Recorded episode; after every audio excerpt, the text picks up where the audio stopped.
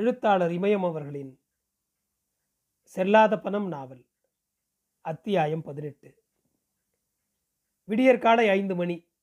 Cellphone மணி அடித்தது. நடேசன் எடுத்தார். அருண்மொழி தான் பேசினாள். என்னாச்சுமா, பயமா இருக்கா? உடனே வரணுமா? உண்மையை சொல்லுமா? உள்ளார போயிட்டு வந்தியா? பேசுனியா? என்ன சொன்னா? இன்னும் அஞ்சு நிமிஷத்தில் கிளம்பிடுவோமா? இரு, முருகன் உங்கள்கிட்ட பேசணுமா என்று சொல்லிவிட்டு ஃபோனை முருகனிடம் கொடுத்தார். ஹலோ, என்னாச்சே? எதுக்கு அழுவுற? ஃபோன் அவகிட்ட கூட. என்னது, அவளால் பேச முடியாதா? வேற ஒன்றும் இல்லையே. உடனே கிளம்பி வர்றோம், ஏதாச்சும்னா உடனே ஃபோன் போடு. சரி வச்சுடு. ஃபோனை வைத்தான் முருகன். என்ன முருகா, உள்ளார போயிட்டு வந்துட்டாளா என்று பதட்டத்தோடு கேட்டாள் அமராவதி. கிளீன் பண்ணிவிட்டு இப்போ தான் வெளியே வந்தாலாம், அதை சொல்ல தான் கூப்பிட்டுருக்கா. நம்மளை எங்கே இருக்கும்னு ரேவதி கேட்டாலாம். சீக்கிரம் வர சொன்னா. கிளம்புமா, சீக்கிரம் கிளம்பு என்று சொன்ன வேகத்திலேயே குளிப்பதற்காக போனான். ஃபோனை போட்டு உடனே டிரைவரை வர சொல்லுங்க அமராவதி சொன்னதும் குமாருக்கு நடேசன் ஃபோன் போட்டார். குமார் ஃபோனை எடுக்கவில்லை. அப்போது டீ போடட்டுமா என்று கேட்டார் லட்சுமி. ஒன்றும் வேண்டாம், நீ சட்டு புட்டுன்னு கிளம்பு, நேரம் இல்லை. ஒரு வாய் டீ குடிங்களேன். வேண்டாம். குளித்து விட்டு வந்து பேண்ட் சட்டையை போட்ட முருகனிடம் டீ போட்டுமா தம்பி என்று லட்சுமி கேட்டாள். எதுவும் வேண்டாம், டைம் இல்லை, நீ கிளம்பு சித்தி. டிரைவர் வந்துட்டானா என்று கேட்டான். ஃபோன் போட்டேன், எடுக்கலை என்று நடேசன் சொன்னார். நீங்கள் ஏன் குளிக்காமல் நின்றுட்டுறீங்க என்று கேட்டான் முருகன். மறந்துட்டேன். மறந்துட்டீங்களா என்று கேட்டுவிட்டு வினோதமாக தன்னுடைய அப்பாவை பார்த்தான். அவர் ஒன்றும் சொல்லாமல் குளிப்பதற்காக போனார். முருகன் தலை சீவிக்கொண்டே வாசலுக்கு வந்து பார்த்தான். கார் இல்லை. கார் வந்திருந்தால் எல்லா பிரச்சனையும் தீர்ந்திருக்கும் என்பது மாதிரி அவனுக்கு கோபம் வந்தது. இந்த டிரைவர் பசங்களே இப்படி தான். உலகத்தில் எந்த வேலைக்கும் லாய்க்கு இல்லைங்கிற பாயிலோ தான் டிரைவராக வருவானுவோ. அஞ்சு மணிக்கு வா, அஞ்சு மணிக்கு வான்னு எத்தனை முறை சொன்னான் மடையன்கிட்ட. வந்தானா பாரு சேனியா. ஆத்திரத்தோடு வீட்டுக்குள் வந்தான். நீ இன்னும் ரெடி ஆகலையாம்மா? குளிச்சுட்டேன்னு நினச்சிக்கிட்டு புடவையை மாற்றிக்கிட்டேன். பரவாயில்ல, அப்படியே போயிடலாம் தம்பி. டிரைவர் இன்னும் வரல, நீ போய் குளிச்சுட்டு வா. எப்படித்தான் ஒவ்வொன்றும் மறந்து போகுதோ என்று சொல்லிக்கொண்டே குளிப்பதற்காக போனால் அமராவதி. குளித்து விட்டு வந்த அமராவதி, வீட்டில் நகை பணம் எதுவும் இருக்க வேணாம், ஏடிஎம் கார்டுகளையும் எடுத்துங்க என்று சொன்னாள். எல்லாம் ராத்திரியே எடுத்து வச்சுட்டேன். எந்த நிமிஷம் முடியாதுன்னு சொல்கிறாங்களோ உடனே தனியாருக்கு போகிறதுக்கு பணம் வேணும்னு ரெண்டு வாத்தியார்கிட்டையும் சொல்லி வச்சுருக்கிறேன். இன்றைக்கி பணம் வந்துடும், எல்லாம் இந்த பையில் தான் இருக்கு, எடுத்துக்க என்று நடேசன் ஒரு பையை அமராவதியிடம் கொடுத்தார். டிரைவர் பையில இன்னும் காணோம் என்று சொன்ன முருகன் வேகமாக வாசலுக்கு போனான். கார் வரவில்லை. திரும்பி வீட்டுக்குள் வந்து டிரைவருக்கு ஃபோனை போடுங்க என்று சொன்னான். நடேசன் டிரைவர் குமாருக்கு ஃபோன் போட்டார். அவன் எடுக்கவில்லை. என்னாச்சே? எடுக்கலை. கார் டிரைவருங்க, ஆட்டோ டிரைவருங்க எல்லாரும் ஒருத்தனை போல தான் இருக்கானுங்க. போரிக்கு பசங்க. வர்றன்னா வரணும், வரலன்னா விட்டுடணும் என்று சொல்லி முருகன் சத்தம் போட்டான். அப்போது கார் வந்து வாசலில் நிற்பது தெரிந்தது. நடேசன் வெளியே வந்து பார்த்தார். கார் வந்துருச்சு, வாங்க என்று வீட்டை பார்த்து சொன்னார். பிறகு, ஏன் குமார் ஃபோன் போட்டும் எடுக்கவே இல்லை என்று கேட்டார். குளிச்சுட்டு இருந்தேன் சார். சரி சரி வண்டி எடு என்று சொன்ன நடேசன் காரில் ஏறிக்கொண்டார். லட்சுமி, அமராவதி, முருகன் என்று எல்லோரும் ஏறியதும் கார் புறப்பட்டது. காரில் இருந்த நான்கு பேர் மட்டுமல்ல, டிரைவர் குமாரும் கூட ஒரு வார்த்தையும் பேசவில்லை. வளவளவென்று எப்போதும் அதிகமாக பேசக்கூடிய லட்சுமி கூட ஒரு வார்த்தை கூட பேசாமல் இருந்தாள். விவாகரத்து செய்திருக்கலாம், போலீஸில் வழக்கு கொடுத்துருக்கலாம், எதுவும் செய்யலை. கௌரவம் கௌரவம் அசிங்கன்னு ஒதுங்கி போனது பெரும் தவறு என்று நடேசன் நினைத்தார். நடப்பதெல்லாம் கனவு மாதிரி இருந்தது அவருக்கு. தானாக நடந்தது என்று எழுதி கொடுத்தது சரியா? ரேவதி உயிரோடு இருக்க வேண்டும் என்பதற்காக எவ்வளவு தாழ்ந்து போக வேண்டியிருக்கிறது. ஆபத்தான நிலையிலும் செயல்பட முடியாமல் தடுப்பது எது என்று யோசித்துக் கொண்டிருந்தார். கடலூர் பாலத்தை தாண்டும் போது முருகனுடைய ஃபோன் மணி அடித்தது. அருண்மொழி தான் கூப்பிட்டாள். ஃபோனை எடுத்த முருகன், சொல்ல என்னாச்சே? நாங்கள் கடலூர் தாண்டி வந்துட்டோம், நீ டென்ஷனாகாமல் இரு, இருபது நிமிஷத்தில் வந்துடுவோம். ஃபோனை வைத்த முருகன் யாரும் கேட்காமலேயே தானாகவே அருண்மொழி பேசினா என்று சொன்னான். என்ன பேசினா? என்ன சொன்னா? ரேவதி எப்படி இருக்கலாம்? ரேவதி கிட்ட பேசினாளா என்று யாரும் ஒரு வார்த்தை பேசவில்லை. முருகன் காருக்கு வெளியே பார்த்தான். அப்போது ஆம்புலன்ஸ் ஒன்று குமாரின் காரை தாண்டி வேகமாக போயிற்று. அதை பார்த்த முருகன், எப்பவும் சனங்க செத்துக்கிட்டு தான் இருக்காங்க என்று முனகினான். கார் கோரிமேடு வந்தது. ஜிப்மரின் பிரதான வாசலுக்குள் நுழைந்து அவசர சிகிச்சை பிரிவு கட்டடத்துக்கு முன் வந்து நின்றது. இறங்குங்க சார் என்று டிரைவர் குமார் சொன்னான். எல்லோரும் காரை விட்டு இறங்கினார்கள். இந்தா, இதில் ரெண்டாயிரம் இருக்கு, வச்சுக்க, எண்ணெய் போட்டுக்க, டீ காபி சாப்பிட்டுக்க, என்னை எதிர்பார்க்காத, கார்லேயே இரு, தேவைப்பட்டால் கூப்பிடுறேன், எங்கேயும் போயிடாத என்று சொல்லி பணத்தை குமாரிடம் கொடுத்தார் நடேசன். திரும்பி பார்த்து முருகனிடம், அருண்மொழி கீழே இருக்குதா மேலே இருக்குதான்னு கேளு என்று சொன்னார். மேலே தான் இருக்கா, வாங்க போகலாம் என்று சொல்லிவிட்டு அவசர பிரிவு கட்டடத்தை நோக்கி வேகமாக நடந்தார். மற்றவர்கள் நடேசனுக்கு பின்னால் போனார்கள். காலை வேலை என்பதால் செக்யூரிட்டிகள் யாரையும் மறிக்கவில்லை. ஆறாவது மாடிக்கு போகிற படிகட்டின் மூலையில் அருண்மொழி உட்கார்ந்திருந்தாள். முருகனையும் மற்றவர்களையும் பார்த்ததும் அவளுக்கு அழுகை பொங்கிக் கொண்டு வந்தது. அதை பார்த்து நான்கு பேரும் ரேவதியின் நிலை மோசமாகிவிட்டதோ என்று பயந்து போய் என்னாச்சு என்னாச்சு என்று கேட்டார்கள். அருண்மொழி அழுதாலை தவிர ஒரு வார்த்தை கூட பேசவில்லை. நான்காவது மாடிக்கு போகிற படிகட்டில் உட்கார்ந்திருந்த ரவியை பார்த்த முருகன் வேகமாக, ஏய் இங்க வா என்று கூப்பிட்டான். எழுந்து வந்த ரவி மூன்று படிகட்டுகளுக்கு கீழே நின்று கொண்டான். ராத்திரி என்ன நடந்துச்சே என்று கேட்டான். உள்ளார அக்கா தான் போனாங்க, போயிட்டு வந்ததுலேருந்து அழுதுட்டு இருந்தாங்க, கேட்டால் எதுவும் சொல்ல மாட்டேன்றாங்க. ராத்திரி நீ எங்கே இருந்த? இங்கே தான். டாக்டர் நர்ஸ் யாராச்சும் கூப்பிட்டாங்களா? இல்லை. குடிச்சிருக்கியா? இந்த நிலைமையிலையும் குடிச்சிருக்கிற? காலையில் ஆறு ஏழு மணிக்கு உனக்கு எவன்டா கடை திறந்து வச்சுருந்தான்? நீ திருந்த மாட்டியா? அவளை நெருப்பு வச்சு எரிச்சு விட்டு இப்போ அழுதுகிட்டு நடிக்கிறியாடா மயிரான், உன்னை போலீஸில் பிடிச்சி கொடுக்குறாரு.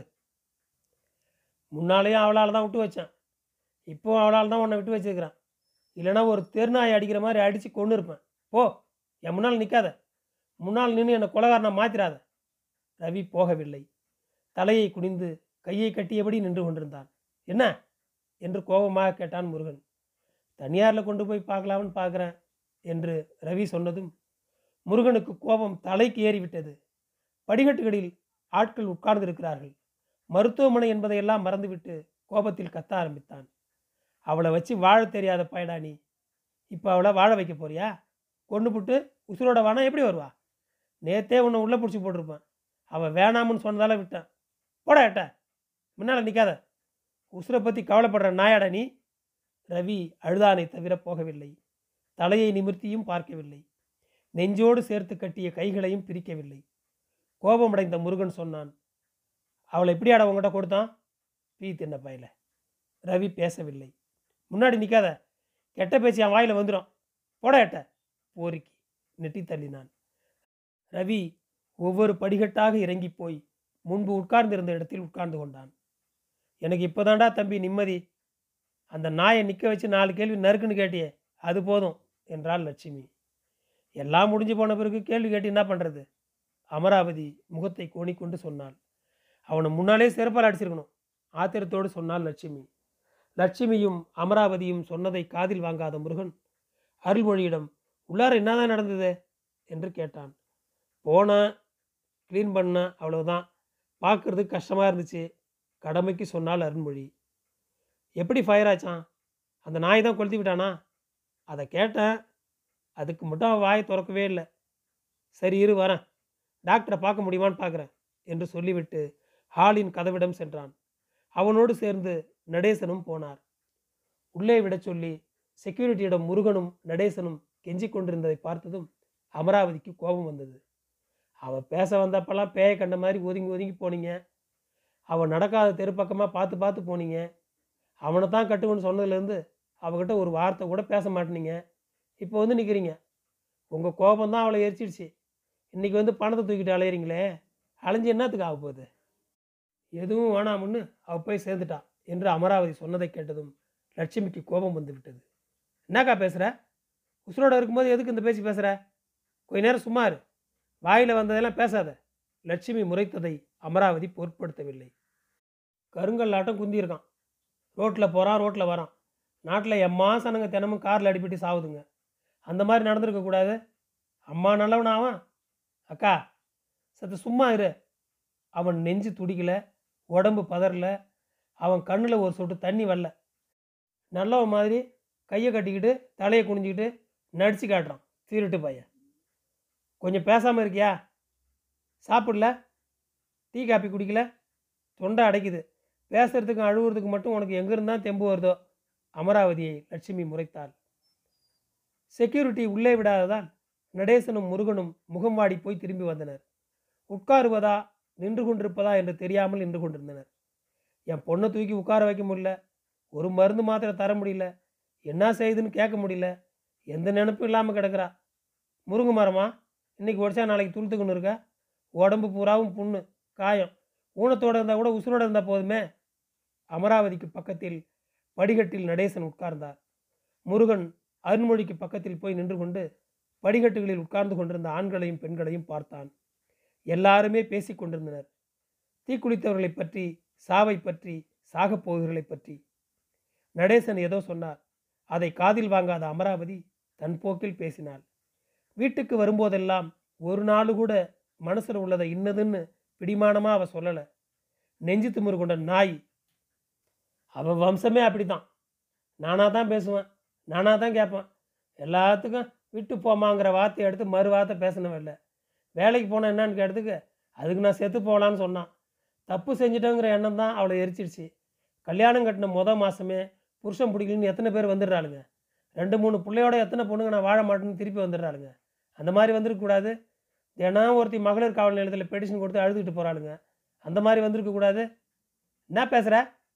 எந்த மாதிரி இடத்துல உட்காந்துக்கிறேன்னு தெரிய வேணாம் என்று மெதுவாக சொன்னார் நடேசன். நல்லா சொல்லுங்கள், கேட்குற மாதிரி சொல்லுங்கள் என்று லட்சுமி சொன்னாள். யாருடைய பேச்சும் அமராவதியினுடைய காதில் விழுந்த மாதிரி தெரியவில்லை. கசாப்பு கடைக்காரங்கிட்ட ஆடு போனால் எப்படி அறுக்காமல் இருப்பான்? அதான் அறுத்து போட்டான். அம்மா, ஒருத்தங்க வாயை போல் எல்லாரும் பிழைக்காது பிழைக்காதுன்னு சொல்கிறாங்க. மூணு நாளாக இந்த வார்த்தையை தான் கேட்குறேன். எரிஞ்சது ஒரு இருபது பர்சன்ட் எரிஞ்சிருந்துருக்கக்கூடாதா? தொண்ணூறு பர்சன்ட்னாலே நாள் கணக்கு தான் சொல்கிறாங்க. இந்த நிலைமையில் சீக்கிரம் உசுறு அடங்குறதா நல்லதுன்னு எல்லாரும் சொல்கிறாங்களே. அமராவதி ஊமை அழுகையாய் எழுதாள். எழுந்துற, கீழே போகலாம் என்று சொல்லி அமராவதியை பிடித்து தூக்கி நிறுத்தினான் முருகன். நீ எழுந்துரு சித்தி என்று லட்சுமியிடம் சொன்னான். கைத்தாங்களாக அமராவதியை அழைத்து கொண்டு முருகன் கீழே ஒவ்வொரு படியாக இறங்க ஆரம்பித்தான். மற்றவர்கள் அவனுக்கு பின்னால் இறங்கினார்கள். கேன்டீனுக்கு வந்த முருகன் ஐந்து காப்பி டோக்கன்களை வாங்கினான். முதலில் இரண்டு காப்பியை வாங்கி கொண்டு நடேசனிடமும் லட்சுமியிடமும் கொடுத்தான்.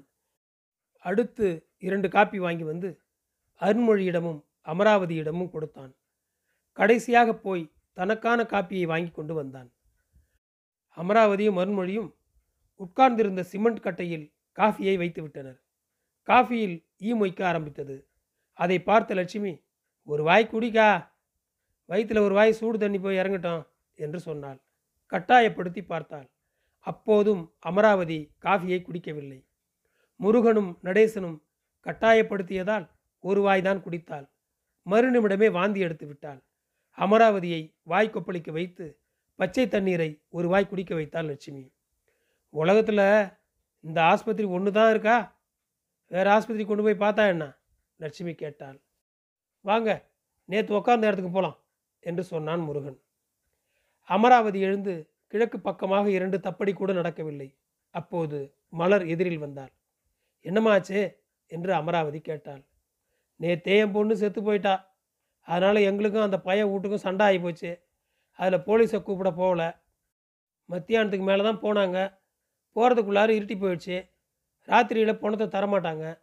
நாளைக்கு போய்க்கலாம்னு சொல்லிட்டாங்களாம். போலீஸ் வந்தால் தான் பணம் வெளியே வரும். எப்போ போலீஸ் வருதோ, எப்போ பணத்தை எடுத்துக்கிட்டு போய் எரிக்கிறதோ தெரியல. இப்போ எங்கே போகிறீங்க?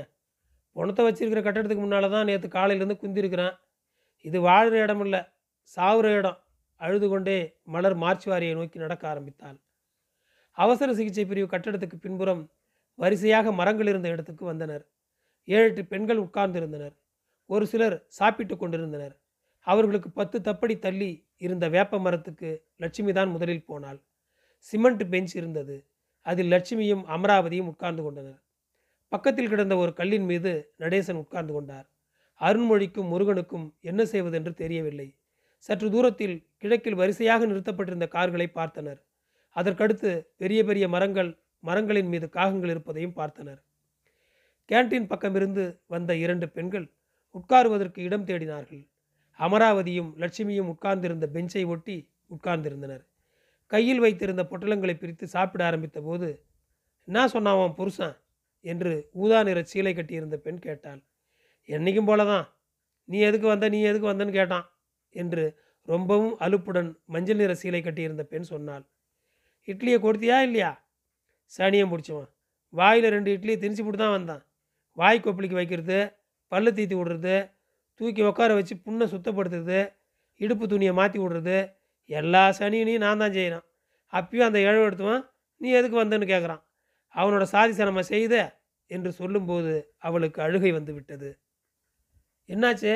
என்று ஊதா நிற சீலை கட்டியிருந்த பெண்ணிடம் அருண்மொழி கேட்டாள். "இந்த பிள்ளையோட புருஷன் நெருப்பில் வெந்து போட்டான்." "எப்படியாச்சு?" என்று கேட்டாள் அருண்மொழி. "இந்த புள்ள புருஷன் நெருப்பில் மாட்டுறதுக்கு மொதல் நாள் ராத்திரி குடிச்சுப்பிட்டு வந்து தெருவில் ஆடிக்கிட்டு இருந்திருக்கான். தெருவில் போன ஒரு பொண்ணை கையை பிடிச்சி இழுத்துருக்குறான். அவள் சீலையை தூக்கி காட்டி அசிங்கமாக ஏதோ சொல்லிவிட்டா. அதனால் பெரிய சண்டையாக ஆகிப்போச்சு. எதுக்கு இப்படி செஞ்சேன்னு கேட்ட குத்தந்தான் இந்த பிள்ளையை போட்டு அடித்து மண்டையை உடச்சி போட்டான். இவன் சரிப்பட்டு வரமாட்டான்னு நான் போகிறேன் எங்கள் அப்பா வீட்டுக்குன்னு துணிமணி எடுத்துக்கிட்டு கிளம்பியிருக்கு. நீ போனால் பணமாக தான் போகணும்னு உசுரோட போகக்கூடாதுன்னு சொல்லி சீமண்ணை எடுத்து இவன் மேலே ஊற்றி போட்டு கொளுத்த வந்திருக்கிறான். இவன் வெளியே ஓடியாந்துட்டா. அது தெரியாத அந்த நாய் தீக்குச்சியை கொளுத்தி போட்டான். தரையில் ஊற்றி கிடந்த எண்ணெய் பற்றி எரிஞ்சு அவனையே எரிச்சு பிடிச்சி வேந்து போட்டான்." கதையை சொல்லிவிட்டு ஊதா நிற சீலைக்காரி சிரித்தாள். "பொழிச்சிக்கு வாரா?" என்று கேட்டுக்கொண்டே அருண்மொழி அந்த பெண்ணுக்கு பக்கத்தில் உட்கார்ந்தாள். "கடவுளுக்கு தான் வெளிச்சான். பன்னெண்டு நாளாச்சு. உசுறு போகும்னு சொல்லலை, போகாதுன்னு சொல்லலை. தீக்காயம் ஒரு மாதம் கழிச்சு கூட ஆளை கொள்ளுமா. புண்ணு உள்ளார செனச்சிக்கிட்டே இருக்குமா. அருண்மொழி நாற்பது பர்சன்ட்னா போஷிக்குவாங்கன்னு சொல்கிறாங்களே" என்று சொன்னாள். "அதனால தான் இத்தனை நாளாக இழுத்துக்கிட்டு கிடக்குது. ஐம்பது அறுபதுனா அன்றைக்கே பாடம் கட்டியிருக்க வேண்டியது தான். நெஞ்சுக்கிட்ட வந்து போச்சான், அதான் சந்தேகங்கன்றாங்க" என்று ஊதா நிற சீலைக்காரி சொன்னாள். எண்பத்தொம்பது பர்சன்டேஜ் என்ன ஆகும்?" என்று விபரமறியாத குழந்தையை போல் அருண்மொழி கேட்டாள். ஐம்பது அறுபதுக்கே தாங்காதுங்கிறேன். நீ தொண்ணூறுக்கு போயிட்ட. ஒரு நாள் தான் கணக்கு. மூணு நாள் தாங்கினா பெருசு" என்று சொன்ன ஊதா நிற சீலைக்காரி அருண்மொழியிடம் கேட்டாள். "நீங்கள் என்ன ஊர?" "விருத்தாசலம்." "சொந்தக்காரங்களை பார்க்க வந்தீங்களா? நெருப்பில் வெந்து போச்சா?" "ம்." "எத்தனை?" எண்பதுக்கு மேலே." "அட கடவுளே!" என்று சொன்ன ஊதா நிற சீலைக்காரி அதிசயமான செய்தியை கேட்டது போல் வாயில் கையை வைத்து மூடிக்கொண்டாள். அதற்கு அருண்மொழி, "ராத்திரி நான் தான் அட்டண்டரா இருந்தேன். உங்களை பார்க்கலையே" என்று சொன்னாள். "நான் நாலாவது மாடியில் இருந்தேன். ஐம்பதுக்கு கீழே உள்ளதெல்லாம் நாலாவது மாடியில் இருக்கும்.